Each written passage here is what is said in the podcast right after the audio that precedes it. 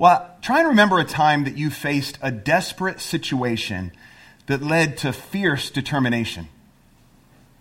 So, let me give you an example of a desperate situation for me that led to some fierce determination.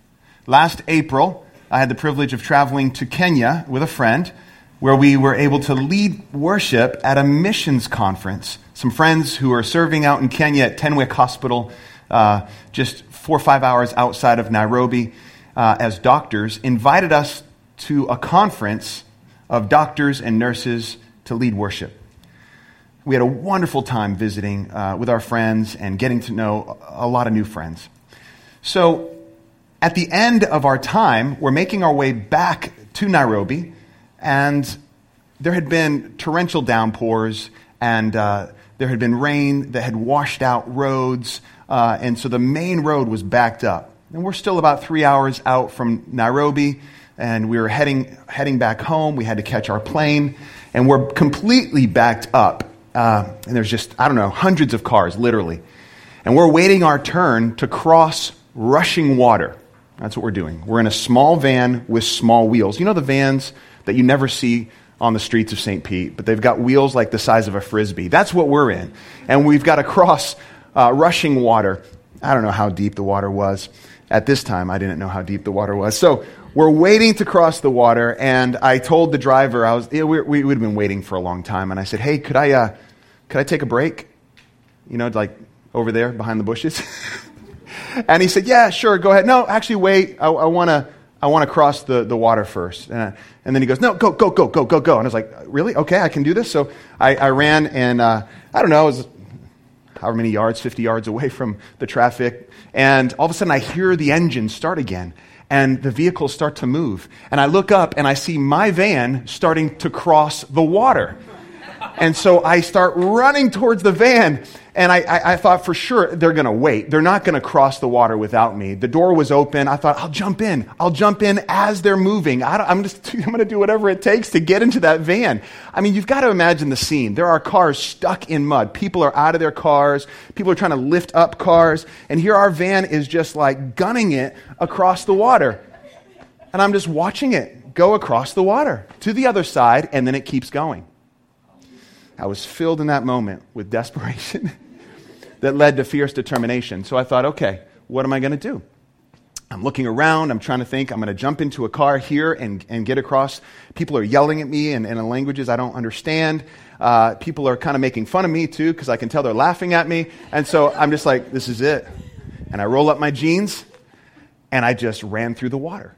And I didn't know how deep it was going to be or if it was going to take me down. And it came up to my knees, you know. But people are like, no, no, no, no, no, no, no, no, no, what are you doing? They were all like freaking out. They see this, uh, you know, this guy running through the water and then booking it down the side of the mountain road.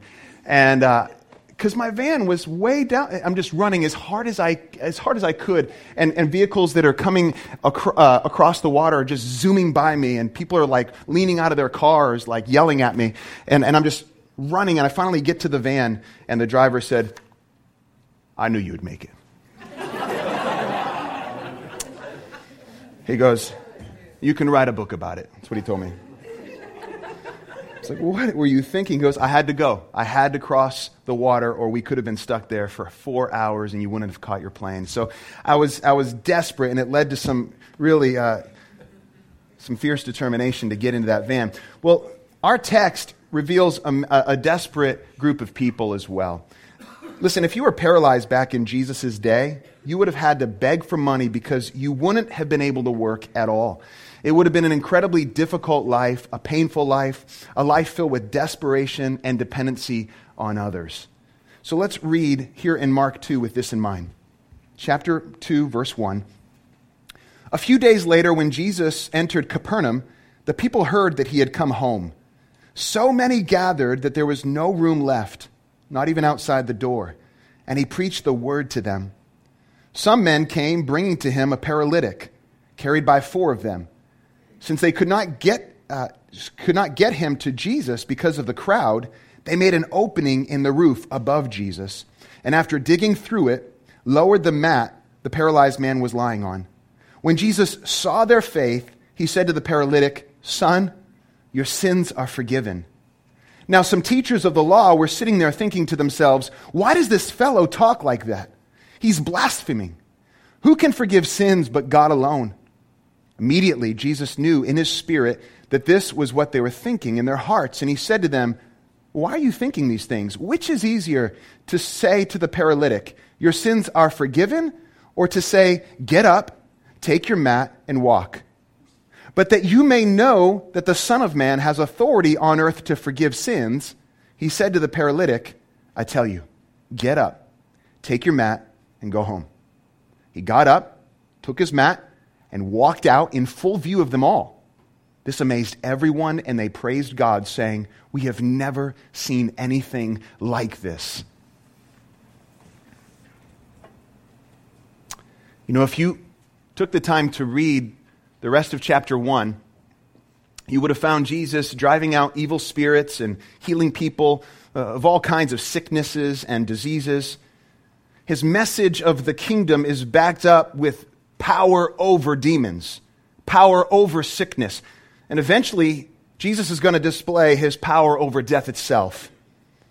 He's preaching the kingdom of God, the reign of God, the rule of God, and he's demonstrating the rule of God over darkness, over sin, over brokenness, over disease. And, and, so it's no wonder the crowds are, are growing and gathering. Now, this is the second time he's in Capernaum. He had been there before, and there was a sort of revival. He had been healing many people, and so many people had been pressing in and had heard about him in this area. And so he's back. It's no wonder that the crowds are pressing in to the home where he's staying. The paralyzed man's friends were desperate. They were determined Jesus could help. They were convinced he could heal. They had undoubtedly heard about Jesus' ability. Maybe they had seen it before when he was in Capernaum. If they could only get to him. And so they worked hard to do it. They had to push through the crowd. Now, you know how difficult it is if you're at a concert to get to the front, right? For those of you who love concerts, love to be at big shows, if you're at a concert and there's a huge crowd, listen, people aren't going to give you their space. So, oh, yes, please. You want to get to the front? You want to get in front of me? Go right ahead. Black Friday sale? Oh, you want to get in front of me? Yes, by all means. I imagine that's kind of what it was like. They wanted to see Jesus. So all the people were pressing in. They, they couldn't get their paralyzed friend to Jesus, they couldn't get through the crowd. I don't know whose idea it was to get on the roof. But that's where they brought him. They brought him to the roof. The men did whatever they had to do to reach Jesus. This is our first point. The men did whatever they had to do to reach Jesus. And Jesus calls this expression faith. When they couldn't make their way into the house, they went onto the roof. Now, most homes in that day had stairs to the roof where people would find relief from the heat of the day. So there were stairs on the side of the house leading up to the roof. It was a place to hang out. The roof would have been made of, of uh, thatch and mud, laid over wooden beams. And actually, in the Gospel of Luke's account, it, Luke says that there were tiles that they were taking up. So these men bring their friend to the top of this roof, and they dig through the roof so they can get their friend in front of Jesus. They're pulling up tiles, they're pulling up thatch, they're breaking through mud. They're doing whatever they have to do. There is determination expressed here, right? I love the scene. I love the determination expressed by these guys. They weren't going to take no for an answer. They couldn't press through the crowd, so they made their way up to the roof. It's creative, it's bold, it's daring. It took determination and courage. Now imagine those gathered inside the house, though. They're hearing Jesus teach, and all of a sudden they feel some debris, some dust at first, and then some bigger pieces of mud maybe falling down. They're, What's going on? They look up, they might see someone punching through the, the, the, mud, the thatch, I don't know, ripping up the tile, and all of a sudden, here's this man being lowered on a mat, center stage, right in front of Jesus. What would you have thought?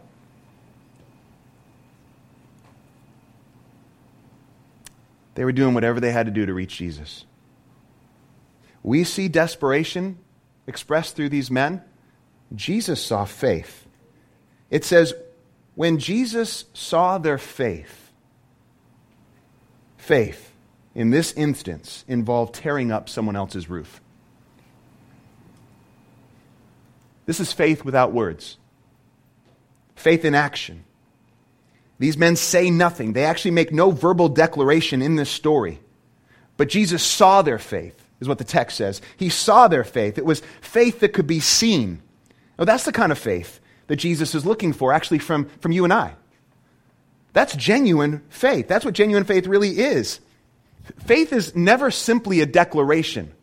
You know, we can declare till we're blue in the face. We can make all these declarations we want. But faith is much more than that. It always involves action because, at its core, faith is trust. Faith is reliance. It is hope. It is rest. It's confidence in the object of our faith or the person of our faith. You know, I can say, I have faith that this stool will hold me up. I can talk about it all day. I have great faith that this stool will hold me up, that it will be able to hold up 190 pounds, guaranteed. And I can, yeah, I'm 190. All right, so uh, I can talk about that and talk about that, but my faith is seen when I sit and I rest. This is what they're doing. They have an object of faith that they're pursuing. It's Christ. You know, I show my faith by my life lived. James 2:17 says, "Faith by itself, if it's not accompanied by action, is dead." James doesn't beat around the bush. He just gets right to it. So you show your faith by what you do. Your actions give away your core beliefs. It's like a big tattletale. Your actions are like a tattletale. they tell on you what you really believe. So Jesus immediately responds to these men as they're lowering their friend down from the roof and he responds this way What are you doing? Breaking through my roof. I can't believe this. No, he doesn't do that. He doesn't do that at all. He actually stops and he gives them his attention. He's not angry. He's actually concerned and even compassionate, and he responds to their faith with a proclamation of forgiveness. And that leads us to point number two. See, first, the men are doing whatever they have to do to reach Jesus. This is faith. Jesus calls it faith. But second, what do we see in this story? We see that Jesus does something that only God can do. He says to this man, Son, your sins are forgiven. He's doing something only God can do. He's forgiving sin. Who talks like that? We read it and we might be familiar with the story and we go on and, and like, like it's nothing. But who talks like that? Imagine if you were there that day. You were there to hear a good teaching from uh, a miracle working rabbi who was speaking with authority and was demonstrating authority over the demonic and healing disease. And all of a sudden, you hear this rabbi kind of just cross the line. He goes a little too far. Actually, he goes really far, and he says, Your sins are forgiven you. What? What's he doing that for? What's he pronouncing that for? Have you ever heard someone say something that just left, just kind of, uh, everything just went silent? You hear the crickets. Got a little uneasy and uncomfortable. Oh, did they just say what I think they just said? Is, is he going to go on talking that way? The relationship uh, of sin and sickness in Jesus' day was complicated. Many believe someone's sickness was directly connected to sin, their own sin or their parents' sin. There's actually a story of a blind man who was healed, and the disciples said, Hey, who, who sinned, this man or his parents, that he ended up this way? And Jesus is like, Neither. But we can live with this mindset ourselves. Why is this happening to me again? Why is my tooth aching? Why is this cancer appearing? Why are my eyes going bad? You fill in the blank. Why is this happening to me? God's angry with me. Is it because of what I did last week? Is it because of what I did years ago? Listen, the world is broken and it is tainted by sin. We feel the effects of it every day. Every day. We live in a, a sin sick world, it's a broken world. My death, my dying, my toothache, my whatever, you fill in the blank, is connected to the brokenness of this world. You see, Christianity provides an answer. How do we get so messed up? Rebellion, brokenness, sin. But we go too far when we start to connect all these things that are happening to us to specific sin in our life. It's sin, it's the brokenness of this world. It groans, our world groans, and we groan with it. We're going to feel the effects of sin. But Jesus is on the scene. He's come to do something about our brokenness. He stepped into our sin sick world. He took on the stuff we're made of flesh,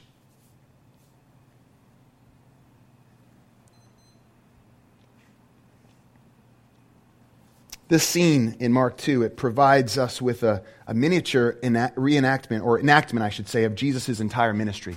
If you want, a, you want a little, little uh, ministry of Jesus in capsule form, you can look at Mark chapter 2, because what he's doing is he is healing, he's forgiving, he's bringing renewal, he's bringing the restoration of the kingdom. What is sin? It's not just lying or lusting, that, that is sin. It's ignoring God, it is rebelling against Him by living indifferent to Him. But Jesus is calling people to Himself as He proclaims the kingdom. He says, Repent and believe. Stop living indifferent to God. Stop living uh, as if you are your final authority, with you at the center, and start living with God at the center, bowing to King Jesus. Repent, turn away from that life, and believe. Embrace me as king. Do you know how good it feels to be forgiven? I know you do. You're in an argument with your wife or your spouse, whatever, your, your brother, your sister, a coworker, and, and, and things are bad and you're feeling it. But then you have that, that conversation. Somebody begins by humbling themselves, and then that humility kind of just it spreads. you have the courage to ask for forgiveness. Yes, I offended you. Please forgive me. Oh, I forgive you. Brother, I forgive you. Oh, thank you. I forgive you. That weight that's lifted. You felt it, right? Imagine the weight that was lifted from this paralyzed man. He didn't expect to hear what he heard from Jesus. Your sins are forgiven. Now, check it out. Everyone in that room would have been wondering, many in that room, I should say, would have been wondering, uh, what'd this guy do to end up paralyzed? And Jesus is saying, hey, hey, everyone, his sins are forgiven. Forgiven, cleansed,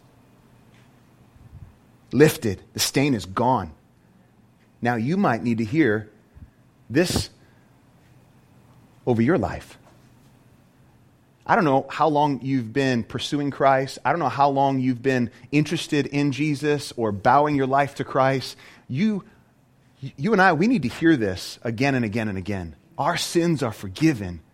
Put yourself in the paralytic's place. Your sins are forgiven you. Now, we still have to answer the question how in the world can Jesus say that?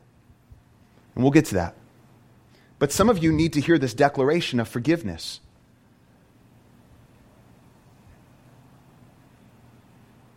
because you're believing the lie that your sins are not forgiven.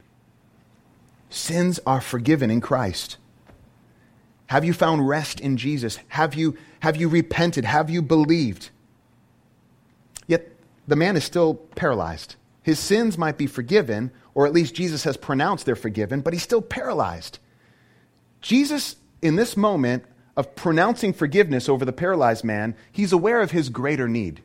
Yes, the four who lowered him down understood he was paralyzed and he needed to come to Jesus, the healer, who could do something about his, his paralysis.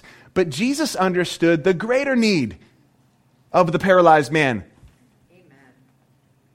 A brokenness, a sin, a paralysis of the heart.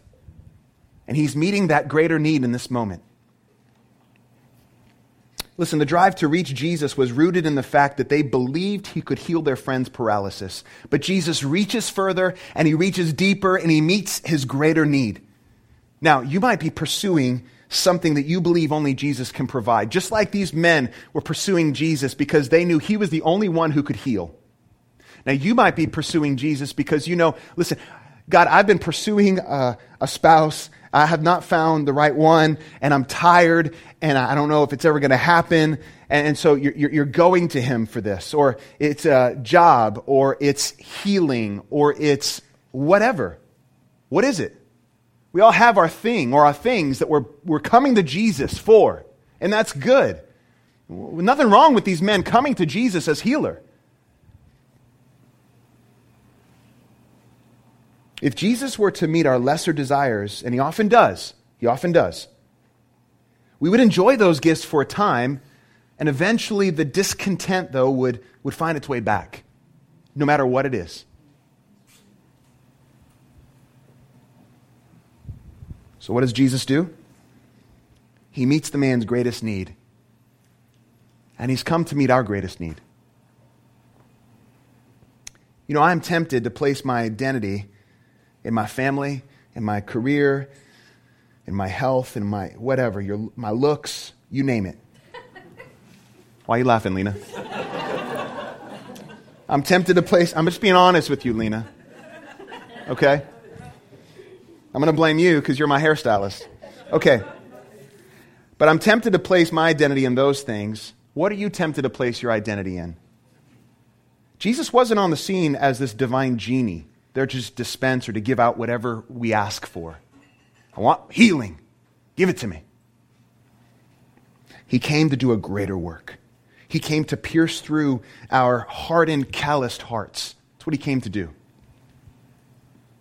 I don't know if you're a fan of uh, the Chronicles of Narnia, but I just love those that series, and we've read them all to, to our children. And um, the Voyage of the Dawn Treader is my favorite. And uh, it starts that there once was a boy named Eustace Clarence Scrubb, and he almost deserved it. I just love that. That's the opening line. So Eustace Clarence Scrubb, I mean, you just, just the name itself, you just like, oh, this guy.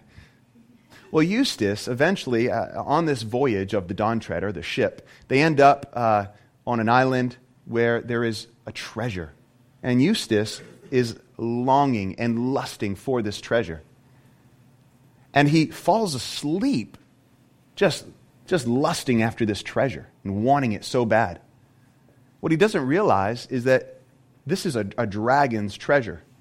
And as he, as he falls asleep and he wakes up, uh, he, he, he thinks there's a dragon sleeping next to him. But in reality, what happens is he discovers he has turned into a dragon because, well, he fell asleep on a dragon's treasure, lusting after it. He became what he had feared the most. And as he gets up, he's afraid of what he has become and what he had feared the most, and he's trying to do something about it. So he's trying to scrape off the, the, the, the skin, uh, and, and, and he, he's, he accomplishes it. Actually, he, he sheds some of the skin, but it, it's not enough. It's like, uh, it's like layers of, uh, of snake skin just coming off. It's, it's pretty gross, but it's cool. So here he is ripping off this skin, but he, he can't really accomplish what he's setting out to do. He doesn't know what to do. It took an encounter with Aslan, the lion skin piercing encounter. The dragon does with his claws what Eustace could not do. He pierces through that knobby, uh, just nasty dragon skin, cuts through. He rips it off. He takes Eustace and he violently throws him into a pool of fresh water and cleans him up. And it's a picture of our redemption, of being cleansed by Christ, of this, this callous, brokenness being ripped off our hearts, of forgiveness being given. We can see in this illustration of Eustace being made new, the dragon skin coming off, and him being a, a boy again, but not the same boy as he was before, a, a new boy. He had an encounter with Aslan that, that involved forgiveness. Now, this throws what Jesus says about forgiveness, throws the religious leaders into a real fit. He said, Your, your sins are forgiven you.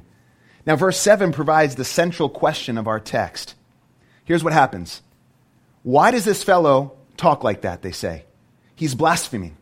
Who can forgive sins but God alone? There's the central question of our passage. Who can forgive sins but God alone? You know, I can only forgive someone who's done something against me personally.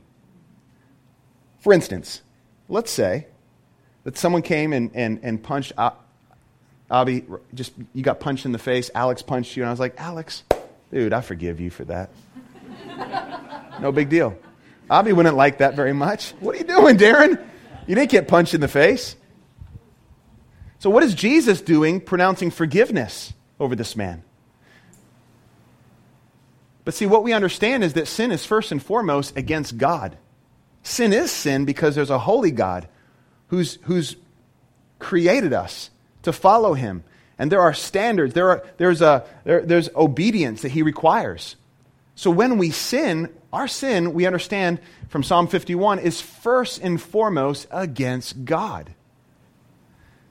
And so here's what happens when I'm getting upset at my wife, when I'm, when I'm upset at Abby or whomever, and I'm, I sin against him or Valerie, it's first and foremost against God. And so I need to go to God and repent and ask for forgiveness. And He's faithful and just. Oh, He is good to forgive. But then I need to, then I need to go to my brother or my sister and repent and make things right. But see, Jesus can do this because it's God who is first sinned against. So here's what he says Jesus knew what they were thinking in their hearts, and he asks a question in verse 9. He says, Which is easier, to say to the paralytic, Your sins are forgiven, or to say, Get up, take your mat, and walk? Now, on the surface, it's easier to say your sins are forgiven. Anyone can say that, right? It doesn't require anything. I, I could tell you your sins are forgiven, but how can that be proven? But to say, get up, take your mat, and walk, it required physical proof, right? On another level, though, the question is an extremely difficult one to answer. Is it easier to say your sins are forgiven? Because forgiveness always costs something. It always costs something. Now, for Jesus, the forgiveness he pronounces over this man would eventually cost him his life. It wouldn't come cheap. So, what we finally see here this morning is that Jesus has the authority to forgive sin. We've seen his authority over the powers of darkness. We've seen his authority over uh, sickness and disease. And here he's showing that he has authority to forgive sin. But that you may know, he says, that you might perceive or understand that the Son of Man has the authority to forgive. And then he heals. Now, the Son of Man, he says that the Son of Man has authority. The Son of Man was the title most often referred uh, that Jesus most often referred to uh, himself by. It can mean human at its most basic meaning, but it also had a connection to Daniel chapter 7, verses 13 and 14, where one like a son of man appears before the throne of God, appears before the Ancient of Days in Daniel's vision of Daniel chapter 7. There is one like a son of man who appears before the throne of God, and he is given authority. Authority to do what? To bring God's judgment on the nations to rule the nations. He is worshiped and he is ruling. Who is this Son of Man? Who will this Son of Man be? And Jesus is on the scene saying, So that you might know that the Son of Man has authority to forgive sin. Oh, the religious leaders would have made the connection quick. Daniel 7, boom. And Jesus refers to this on the, on the night he's betrayed, the morning of his crucifixion, when he's before the religious leaders, and he sees, he says, I see one like the Son of Man coming on the clouds of heaven, referring to judgment and, the, and referring to this vision in Daniel 7. He's equating himself with the one in Daniel 7 who is worshiped and who has been given all authority to rule, who's equal with God. So Jesus, he proves his authority to forgive. He calls himself the Son of Man. He's saying, I'm him. I'm the truly human one on mission to confront sin and evil and brokenness and all that's associated with it. I'm him. And so the healing demonstrated Jesus' authority, his right, his power to forgive. Now, church, listen, we are the paralytic in this story. Our greatest need is forgiveness. And the story ends with awestruck wonder. Everyone leaves that place shaking their head, saying, Whoa, we've never seen anything like this. We've never seen anyone do what he just did. Will you do whatever you have to do to get before Jesus? will you do whatever you have to do to get before the one who does what only God can do? And that's forgive. Have you moved so far away from the reality of your forgiveness that you've grown callous to it? Draw near. Draw near again. Maybe you need an encounter like Eustace with Aslan. Maybe you need Christ to pierce through that dragon skin of your heart. Ask Him to do it. He's the only one who can. Will we submit our desires, good desires, for healing, for a spouse, for success, whatever they might be, to Him? Submit our desires to Him and instead ask Him to do His greater work in us. To lovingly, to carefully pierce through our dragon skin, to pierce our self centeredness and remove the sin that distorts and that enslaves. Will we ask Jesus to do that in us? Has he done that in you? Who can forgive sin but God alone? That's the question of the text. Who can forgive sin but God alone? Exactly. Exactly. Jesus has the authority to forgive. Let's go to him now. Father, thank you so much for the gift of Jesus. Jesus, our King, the one who has all authority over us. Jesus, thank you for the reality of what you've done. Thank you for the sacrifice that you made to make forgiveness possible. This forgiveness didn't come cheap, not for this paralyzed man and not for us. We stand in awe. We stand in wonder. We've never seen anything like this. Just like those that day, Lord, we've never seen anything like this.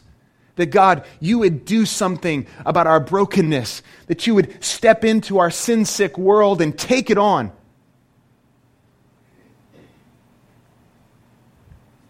We're humbled by your grace. Who can forgive sins but you, Lord? I pray, Father, for those in this room who have never looked to you and asked for forgiveness, maybe because they never thought about it before. Lord, I pray they do that today. And that, Lord, they would, they would experience the sweet, uh, burden lifting grace that you bring. Oh, that they would experience that, we pray. And for any of us, Lord, who have experienced that forgiveness, but we've moved away from it, for any of us, that, that, Lord, that are here today that have been placing their hope and trust in other things, things that enslave, oh God, do that faithful work of piercing through and helping us to marvel again at the forgiveness you bring and how you've met our greatest need in Christ. We pray these things in Jesus' name. Amen.